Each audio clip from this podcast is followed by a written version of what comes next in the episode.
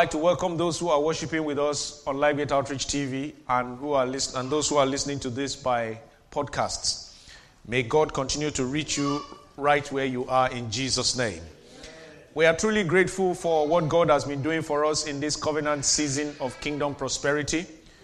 We are thankful to God because He has helped us to explore some keys over the last 7 weeks about the various aspects of kingdom prosperity.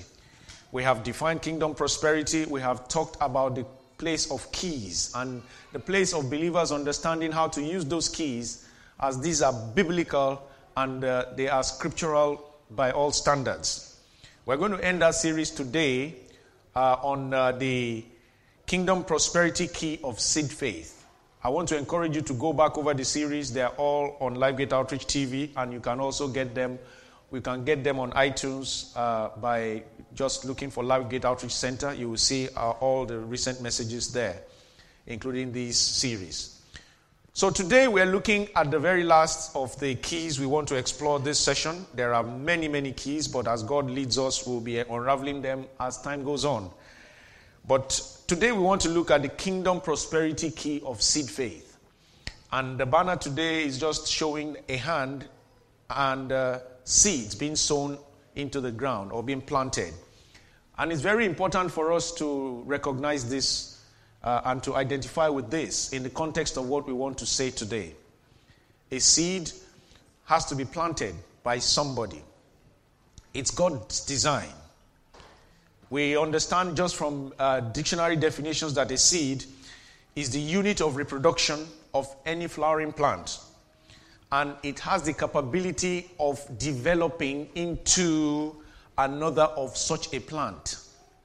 So when you plant corn, when you plant beans, when you plant rice, any kind of seed that you plant, you are expecting to get a plant of that seed that will carry more fruit, that will bear seed.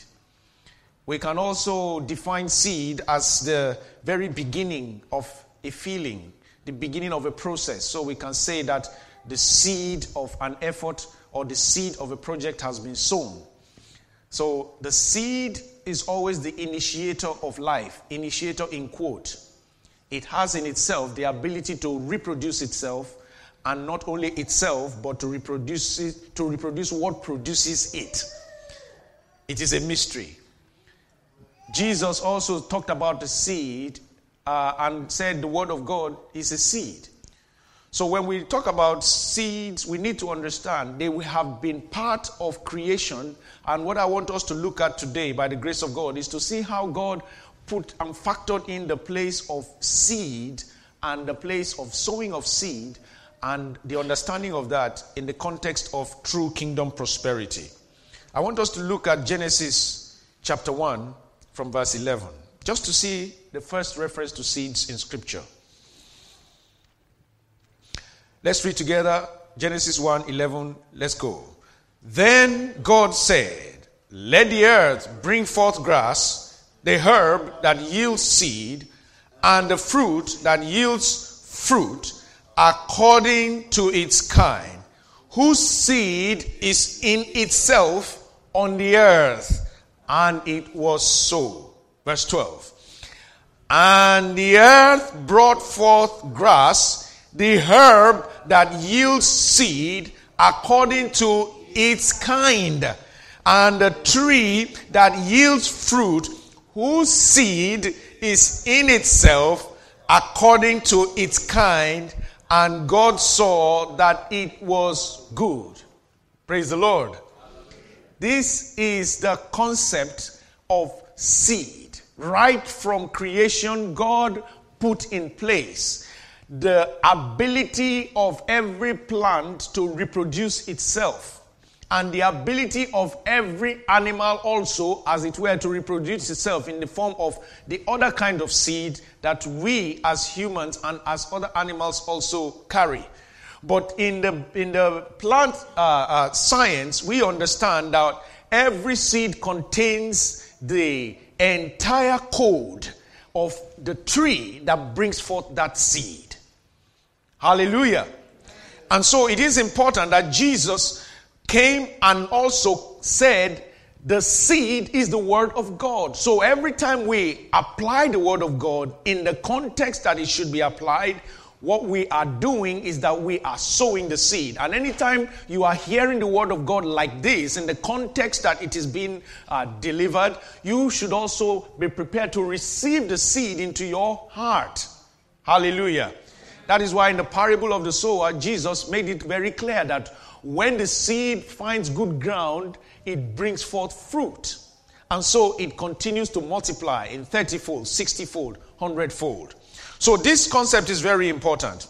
So when we talk about seed faith, which is our key consideration for today, we must come from a place where we understand the place of faith and the place of the seed in the spiritual context of Scripture. Now, the Bible says faith is the substance of things hoped for, the evidence of things not seen. We know that in Hebrews chapter 11, verse 1. And in verse 6, it also says God is a rewarder. Without faith, it is impossible to please God, because anyone that comes to God must believe that he is, and is a rewarder of them that diligently seek him. But the key thing there is that without faith, it is impossible to please God. So if faith is the substance of things hoped for, and seed contains the physical representation of what is hoped for, and faith is the substance of things hoped for, it means that the concept of seed and faith must always go together. This is where we have got the phrase seed faith. And the Bible also says that the just shall live by faith. Hallelujah. So I want us to try and understand this today, because this has a potential to transform your life. By the grace of God, I understood these concepts, and I started engaging with them well over 20 years ago. And God began to open my eyes more. He's still exposing it the more to me. The concept of seed faith must be understood, because it is what God put in place when God talked to Noah in Genesis chapter 8, verse 22. You see, last week we talked about Noah as a man who found grace, isn't it?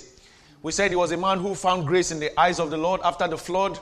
And Noah offered a sacrifice. We talked about his sacrifice extensively last week. And we said, after he offered that sacrifice, we said something about Noah. We said that, and God came down and said, I will no longer curse the ground for man's sake, because God smelt a sweet savour of Noah's sacrifice. You can read that from verse 20. But let's read verse 22 together in continuation of what God said. Genesis 8:22. Let's read together. While the earth remains, seed time and harvest, cold and heat, winter and summer, and day and night shall not cease. Praise the Lord. Amen. Now the Bible says this is while the earth remains. As long as you are and I are here. Okay? Praise the Lord. I want us to understand these concepts, that there are certain things that have been put in place by God, and because God is not a man that he should lie, there is nothing we can do about them. Those things must continue to operate. He said, seed time and harvest, cold and heat, winter and summer, and day and night shall not cease. Now, every one of those things exists in the physical. A farmer goes to the farm in the seed time of any, or the planting season as it is called, and he plants seed so that he can wait for the harvest of that particular plant, that particular crop, or that particular yield to harvest from what he has planted. And there is also the harvest time. There is the cold time. There is the heat. There is a cold. There is a heat. There is a winter time. There is a summer time. Like we're experiencing winter right now. And it's undeniable. So there are physical connotations. There is day. There is night. Right now we are in day because there is daylight. Now there are people on the other side of the world who are already at night or still at night, depending on which side of the world they are. We are right in the middle. So these things are physical, no doubt. But I want to also show you from Scripture that every one of those things also has a spiritual connotation And we need to understand the spiritual connotations so that we can also get the spiritual benefits. If you understand that in the daytime, you can do your work. Those of you that don't work at night, because I know people work around the clock. But if you understand that in the daytime you can do your work and at night you rest, then you can plan your day so that you can get the benefit of night. And if you work in the daytime, you know that you need to rest in the day and so on. So whilst we can make advantage of the winter, we dress up, we heat our houses, we do the things that should help us to get through winter in the physical, and the things that we should do also in the summer to make sure that it's not adverse to us, we must also understand the place of the spiritual connotation of every one of these things. Before I come back to seed time and harvest, I want to let you take down these scriptures. We can't go into all of them. Just talking about cold and heat. The Bible says in Jeremiah chapter 17, particularly in verse 9, it says, when somebody who fears the Lord, when somebody has his trust in the Lord, he said, when heat comes, that person will not be put to shame. Now that is not talking about heat as in temperature.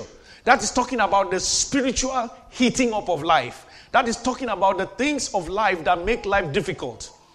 And the Bible also says concerning cold in Revelations chapter 3, verse 15. We did a lot of those studies in the course of the year. And he said that you are neither hot or cold. I will spew you out of my mouth. Now, he's not talking about temperature there. We explained this many times when we looked at the seven churches. He's talking about spiritual coldness. So whilst there is a cold in the physical, there is coldness also in the spirit. Praise the Lord. I want to lay this emphasis so that we can come back to seed time and harvest time in the spiritual sense and understand the things that God wants to pass across to us. For Matthew 24:12, Jesus said that in Matthew 24 verse 12, Jesus says that, and the love of many shall wax cold because of the increase of wickedness. So, again, that has nothing to do with coldness in you feeling cold. But this is about going down spiritually. This is about giving up spiritually. So there is a spiritual connotation, and we can do a heavy series on that verse alone and just keep going. There is a winter and a summer in the spirit. We know that, of course, the Bible says we should look at the ant that it gathers in the summer. And it tells us to learn spiritually that while you can have the opportunity of summer spiritually, prepare yourself for the day when you may not be able to do the same. The same thing Jesus said concerning day and night in John chapter 9 verse 4. Please write down the scriptures. John chapter 9 verse 4. Concerning day and night, Jesus said, I must walk the walk of him who sent me while it is day, because the night is coming when no man can walk. He wasn't talking about the physical day and night. He's talking about the spiritual state where it will be impossible and practicable for anybody to walk again, because the end of time would have come. And so he calls it night. And I said there are also a series of nights in our lives that we must understand that it comes by reason of age, by reason of different dispositions that we are not able to do certain things again. And we can go on and on.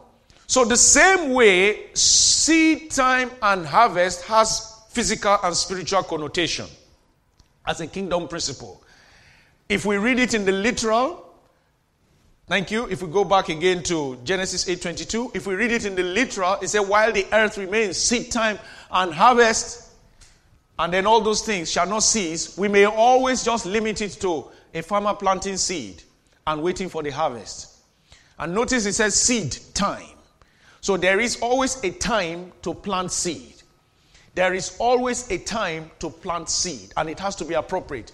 He says, seed time and harvest will never cease. And so we must not restrict it only to the physical planting of seed, which is true, but also understand it in the spiritual context. When Paul came in 1 Corinthians 3:6, and he said, I planted, Apollos watered, but God gave increase. Was he talking about physical plants? No, he's talking about work. He's talking about ministry. That I did the work of sowing. I did the work of planting. Apollos did the work of watering. But God gave increase. And we must understand when God said to Noah, seed time and harvest will never cease, he is saying that the partnership of man which will involve seed time and harvest, must be in place. Partnership of man with God, which will involve seed time and harvest, must be in place all the time. You and I have no capacity to make any kind of seed, whether a physical seed or a spiritual seed. We have no capacity to make it grow. The only power we have is to sow it. God gave man the power to sow seed, but no more. Every other thing is to allow us to partner with him in faith. This is where seed faith has come in, where we have the substance of the things we hope for by planting that seed, and we have in us the evidence of things not seen. Hallelujah. So we must understand that God expects of us to walk with him in the concept of seed sowing so that he can allow us to have a harvest. I don't know about you, but when I was in primary school, we were taught about planting. And one of the exercises we were given is to plant a bean seed, just so that we can understand how it grows. How many of you ever did such things? Oh, I'm too old. Okay. But the reality is that we all went and planted that thing. And how many of you will be honest with yourself that at that stage in your life, you were going to look at it every day?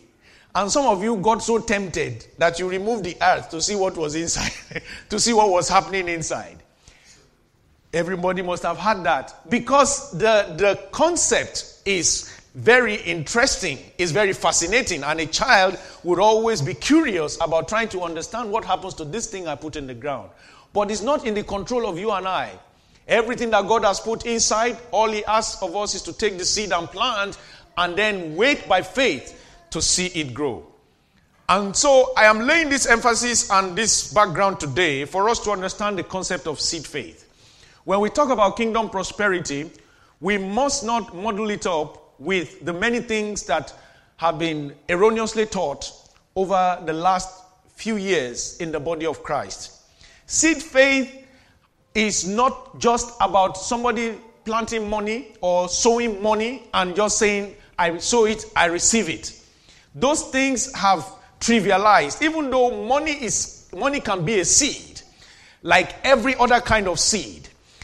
It must not be restricted to only the sowing of money and not be done flippantly. It must be understood in the spiritual context that whatever a man sows, that he will also what? He will reap. Hallelujah. Jesus came and talked about the kingdom like this. Mark chapter 4. Mark chapter 4 verse 26. Write that down as we read it together. Mark chapter 4 verse 26. And he said, the kingdom of God is as if a man should scatter seed on the ground. This is how the kingdom works. And should sleep by night and rise by day. And the seed, the man did what? He slept by night and he rose by day. And the Bible says, and the seed should sprout and grow. He himself does not know how. But who planted it? Himself. He does not know how. This is where many believers rob themselves of the true kingdom prosperity. Jesus said, go back to verse 26, please. Jesus says, the kingdom of God, the kingdom of God operates by this principle. If a man scatters seed on the ground and then he goes to sleep, he does not know how, but when he comes up, it should sprout. Now let's go straight to verse 28. He said, for the earth, read it with me please, for the earth yields crops by itself. First, somebody say first. First the blade. Say first the blade, then the head, after that, the full grain in the head. Verse 29. But when the grain ripens, immediately he puts in the sickle, because what? The harvest has come. What has the man done? He has only planted. But as he plants, he is also observing. First the blade, he keeps the sickle. Hallelujah. Then the head, he keeps his sickle. After that, he sees the full grain coming out in the head. He still holds his sickle. But when he can observe that it is now ripe, he harvests it. Why am I doing this? You see, a lot of people understand the concept of seed faith, and they do sow seeds. But the reality is that many people do not understand how to wait between the time you see the blade, the time you see the head, and the time you see the full grain, and the time you see it actually ripen. These are stages in the kingdom that we must understand. Now, the seed that we sow are in different categories. That is why the Bible says, whatever a man sows, that he will reap. Because seed are in different grades and different kinds. There are seeds of the fruit of the Spirit: love, joy, peace, patience, kindness, gentleness, faithfulness, steadfastness, self-control. These are part of the fruit. Now, the Bible calls it the fruit of the Spirit, but every one of those things are in it. The Bible says the fruit of the Spirit is all this. So there are seeds of those things. As we sow kindness, and as we sow patience, as we sow these kind of seeds of the fruit of the Spirit, we also expect the harvest, because whatever a man sows, that he will reap. Praise the Lord. There is also the sowing of material things. We also sow of material things like money, the things that we can tangibly give to people, apart from the spiritual things. Even though these material things also obey the spiritual law. The spiritual law that has to do with sowing and reaping. Hallelujah. And so believers must dissociate themselves from anything that will keep you away from sowing seed as you ought to sow seed. Every opportunity to sow a seed gives you the potential for a future harvest. The devil will do everything he can to prevent any farmer from sowing seed, because there is no chance of a harvest when seed has not been sown. You sow love into your marriage constantly so that you can reap love. You keep on sowing patience into relationships so that you can also receive patience. You keep sowing mercy into the lives of others. I've quoted to you many times, Jesus said, "Blessed are the merciful, for they also shall obtain mercy." So we must be sowing the right seeds every time. The reason why one of the things that we emphasize in the material realm of seed is money is the fact that when we sow seed of money, it also follows the same principle. Everyone who sows seed from genuinely, sincerely, according to a few patterns I'm going to give to you now before I close this, will also reap in accordance with the promise of Scripture that has given a provision for anyone who sows their seed faith. I just want to quickly tell us four things that must always be in place when we sow seeds. The first thing is that it must be done sacrificially and in righteousness. When I talk about righteousness there, again, it is talking about believing in what we are doing. Believing in the word that God has given. Psalm 126, verse 5. Said, "Those who sow in tears shall do what? Reap in joy." Verse 6 says, "He who continually goes forth weeping, bearing seed for sowing, shall doubtless come again with rejoicing, bringing his sheaves with him." May you come again rejoicing. In the name of Jesus. Now the Bible says, "shall doubtless come again." So it is a settled matter. When you sow in tears, it means that you are sacrificially inconveniencing yourself. You are not sowing out of convenience. A farmer does not just stand at the edge of his farm and just throw the seed anyhow. He goes, like I showed you in the picture, he looks at the places that have been plowed, prepared to receive seed. And he makes sure, whether he's doing it manually or he's doing it mechanically, they make sure that the seeds are put in the right places on the ridges. Because seed must be sown sacrificially, meticulously. He said, he who continually goes forth weeping, bearing seed for sowing shall doubtless come again. Hallelujah.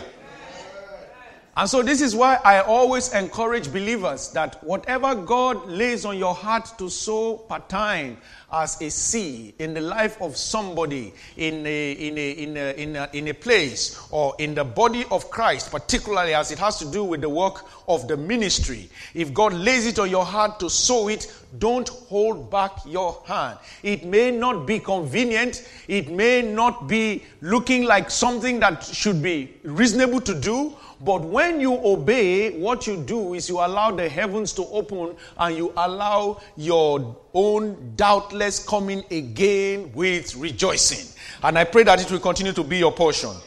In the name of Jesus. In Hosea chapter 10 verse 12, he says, sow for yourself righteousness, reap in mercy. Break up your fallow ground, for it is time to seek the Lord till he comes and rains righteousness on you. You see the words again? Sow for yourselves. Who is responsible for sowing? So you and I are responsible for sowing. And the Bible says we reap in mercy. What that simply means is that whatever the devil tries to do to pervert our harvest, what God always does is that he allows his mercy to come and triumph over judgment. I say God's mercy will keep coming to triumph over judgment for you. In the name of Jesus. How do I know this? Matthew chapter 13 tells us. You can write that down from verse 30.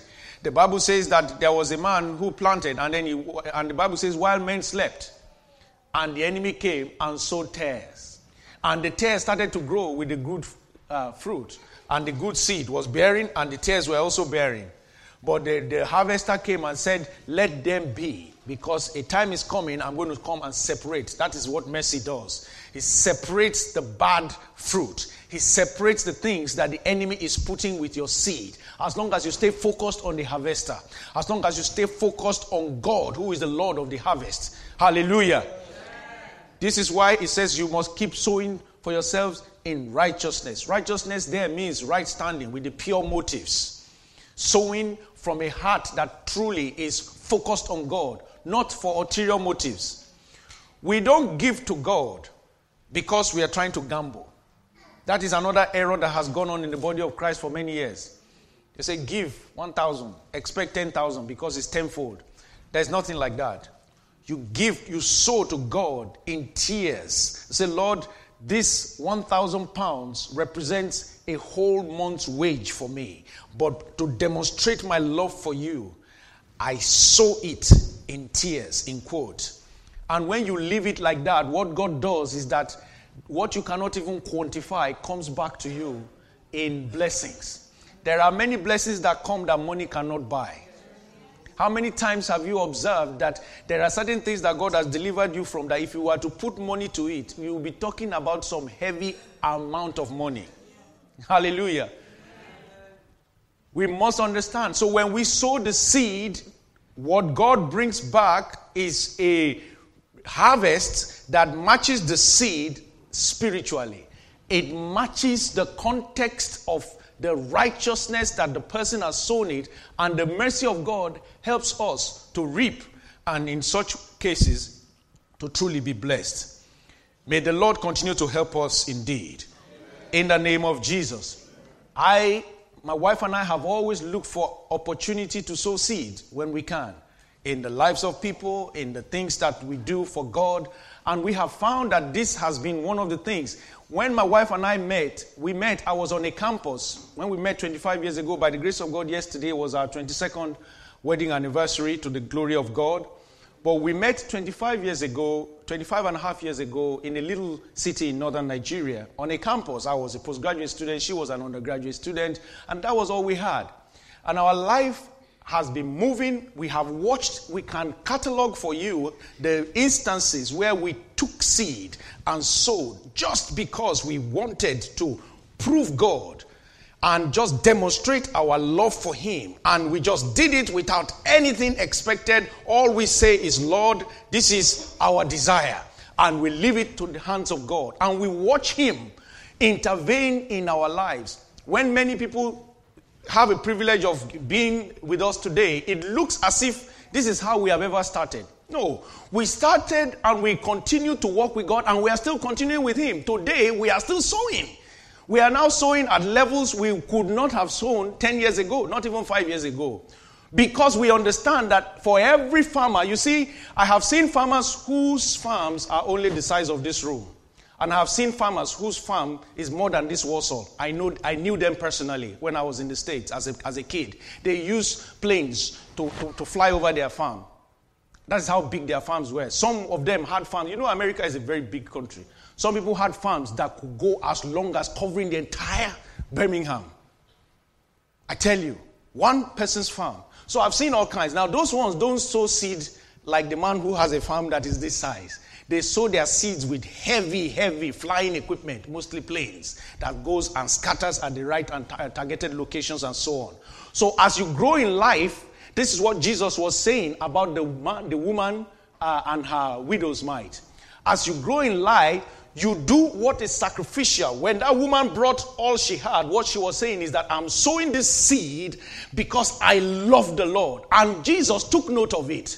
Some other people who could do much more were doing what they like. But Jesus said, no, this person is definitely sowing in tears. And obviously, she deserves to reap in joy. There are many examples of that in Scripture. There are people who also, there was a woman who we know as the widow of Zarephath, who was to eat her last meal, and she was to die. But the servant of God said, make it for me. Not because the man was just going to punish the woman, but he knew that giving up that food was going to be a seed that would bring about a harvest. And we all know the rest of the story, how the Lord blessed the woman. May the Lord continue to open our eyes to these truths. In the name of Jesus. And as I said, we use money and material things as tangible objects we can relate to. But everything requires us to sow. Many people that you will be loving and showing mercy to don't always deserve it. In fact, they don't do the things that will make you want to do so. But you have to continue to engage, to continue to sow in tears so that you can reap in joy. May you continue to reap in joy. In the name of Jesus. The second thing is that it must be done qualitatively and patiently. So you sow in tears, but you must also do it qualitatively, and you must be patient. This is Galatians chapter 6, verse 6 to 10. It says, let him who is taught the word share in all good things with him who teaches. Let him who is taught the word share in all good things with him who teaches. This is another scripture that the body of Christ have made so light of. This is New Testament now. This is because a lot of people say, oh, something was Old Testament, something is New Testament. By the way, the word of God is the word of God. But I'm not going to go into that today. Galatians 6:6 says, let him who is taught the word share in all good things. Now, this scripture has been taught only to mean many times. Many people think that this has to do with only just giving to pastors and people who teach. It is true from what Paul is saying, but it goes beyond that. The Bible says, these are things that God showed me very recently. 1 Corinthians 14:26, he says, how be it that when you gather, each one of you, somebody say each one of you.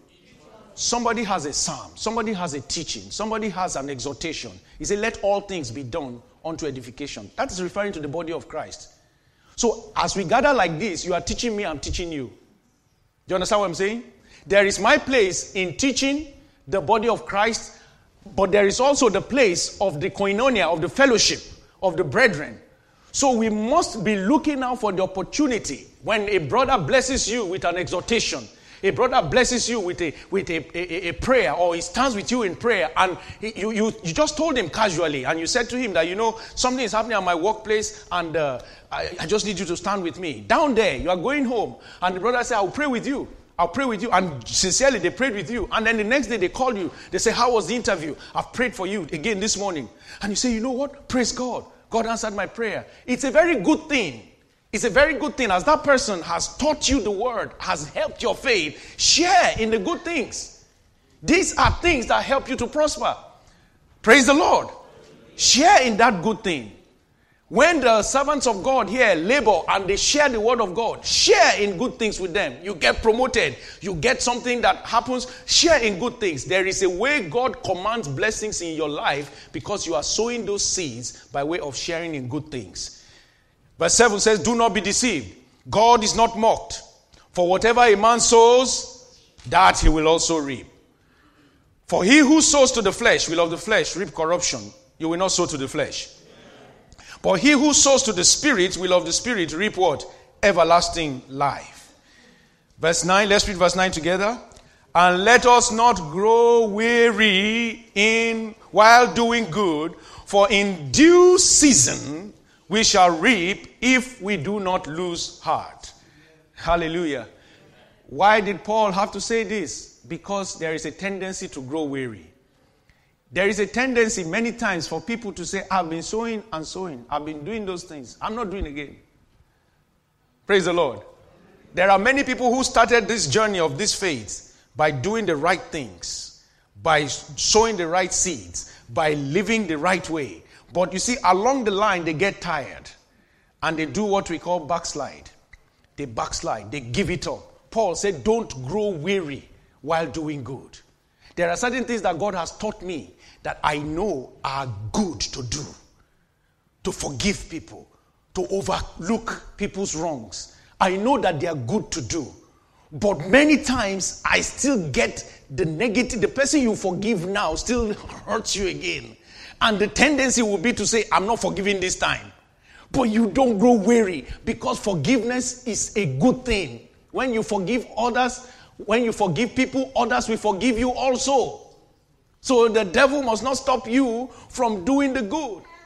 Whatever you have known you have done before that is good and is biblical, never stop doing it regardless of what you see. Hallelujah. And the Bible says in verse 10, therefore, as I've explained this before, we can read it again. As we have opportunity, let us do good to all. Especially to those who are what? Of the household of faith. May you continue to do good. I say, may we continue to do good. In the name of Jesus. So it must be done qualitatively and patiently. Tell your neighbor, for me, remain patient. Keep attaining testimonies that are uncommon. Praise the Lord. This applies in your personal life. This must apply to us as a ministry. This must apply to us in every area of our businesses and our works. As long as you are doing what God says you should do, keep sowing, never give up. And God will reward you. I say, and God will reward you in the name of Jesus. Very quickly, number 3, it must be done generously. They're all linked together. What's the first one? It must be done sacrificially and in righteousness. Second one, it must be done qualitatively and patiently. Then number 3, it must be done generously. 2 Corinthians chapter 9 verse 6, we read it earlier. It said, but this I say, he who sows sparingly will also reap sparingly. And he who sows bountifully will also reap bountifully. This is a very self-explained structure, scripture. It explains itself. If you sow sparingly, what does that mean? It means that you are withholding more than is necessary. When you are commanded to sow, or when you want to sow. God knows the level of sparing sowing for every person. What we want is that God sees us as a people who sow bountifully. And may we be people who sow bountifully. In the name of Jesus. I used to tease and say this story many times that when I first came to this country, the seed offering I gave to the buying of certain things in the church, chairs really in the church, was 250 pounds. And at that point in time, that was like 50% of what I typically earned on a monthly basis. And I had rent and I had all those things to pay. And honestly, ever since that day, God took me from that realm to the point where I cannot, by the grace of God, say today that I'm sowing 250 pounds and I say that is a seed or that is a sacrificial seed. No, it can't be a sacrificial seed because God has taken me beyond that by his special grace. You have to keep pushing.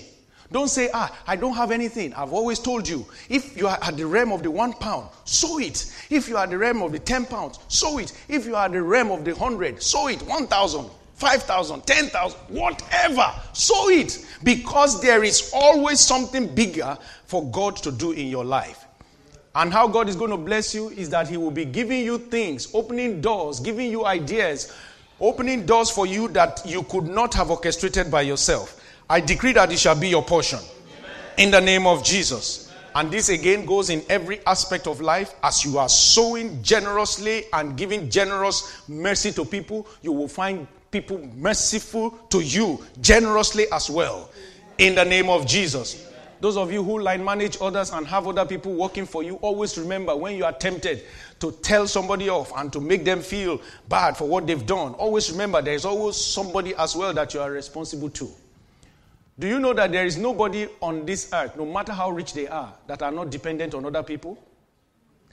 We talk about big names, Facebook, and so on and so forth. If something just goes wrong and somebody decides to make sure that the whole people on that platform stop using it, I tell you that business will collapse in next to no time, as big as it is. As big as the American presidency is. If the Senate people and the House of Rep people want to make life difficult for him and make it impossible for him to do things, it just takes 24 hours of a bit of plotting here and there. And they'll make life difficult for him, the most so-called powerful political figure on the planet. There is no human being that is not dependent on another person. So we must always remember, in the place of showing mercy, that is an opportunity for us to sow seeds of mercy. That doesn't mean we should be condoning all wrong and just be living carelessly, but we must remember these things. Praise the Lord. So we must be generous with it. Finally, it must be done by faith and courage. Somebody say faith and courage. Ecclesiastes chapter 11 verse 4. Let's read together. He who observes the wind will not sow, and he who regards the clouds will not reap. You see, many times when we observe the wind, it means when we look at the physical circumstances, the things that are dictating against doing what God has commanded us to do, we will not sow. Like I said to you, if I was to sow 250 pounds out of calculation at that time, I would not have sown it. I would say, why should I do that kind of thing? It doesn't make sense. I can sow 25 pounds. That's convenient. But God laid it on my heart. He said, sow this, son. And by the special grace of God, in that same church, as I was just sharing by the privilege I was given to share, that same church, God provided me the very first job that I got in this country without application, without anything. Somebody called me and said, I want to give you this job. And gave me work permit, gave me everything I needed to get ingrained. There is a way your seed will bring a harvest to you that you cannot quantify. I pray that you will encounter it. Amen. In the name of Jesus. Amen. Ever since we started this church building project, and I told my wife, we're going to sow what we have never sown before at a go, and by the grace of God, we'll do that. Ever since we started, I have been seeing doors that are opening that I have never imagined before. Things that I cannot explain. This God is not a liar. The Bible says God is not a man that he should lie. Neither is he the son of man that he should repent. Has he not said it? Will he not make it good? I want you all to completely put your faith in God. Whatever he says to you to do, what? Just do it. And your liberation will come. I say your liberation will come. In the name of Jesus. When you get home, write down Genesis chapter 26. The story of Isaac. There was famine in the land, but Isaac sowed. He did not regard the wind. He did not look at the famine. He did not look at the adverse conditions. He sowed. And the Bible tells us that in verse 13, Genesis 26, 13, and then the man began to prosper and continued prospering. Somebody who sowed in famine. He began to prosper and continued prospering until he became very prosperous. That will be your story. I said that will be your story. In the name of Jesus. Don't look at the wind to sow. And I'm saying this very, very carefully. It is a spiritual thing. The Bible says, let everyone give as he has been convinced. As he is able, you think, you pray, you let God lead you in doing these things. And as you do so, you don't regard the wind. And like Isaac prospered and began to prosper and continued prospering, my God will make you prosper in the same way. In the name of Jesus. May the Lord continue to bless you. I must always tell you this. Bless your parents. Bless your parents if they are still alive.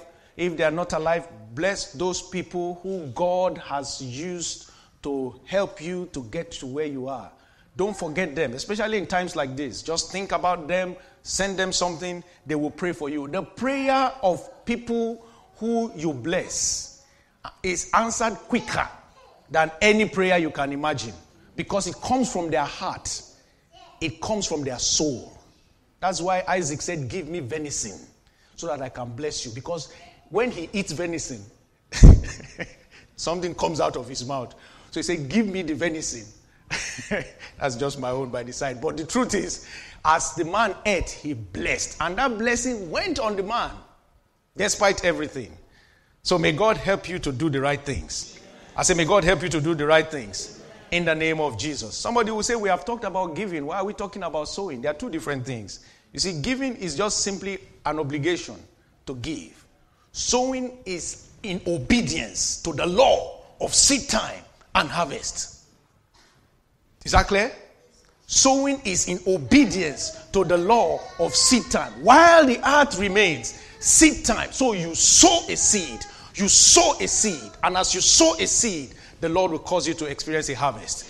In the name of Jesus. Rise to your feet as we pray over the emblems for our communion.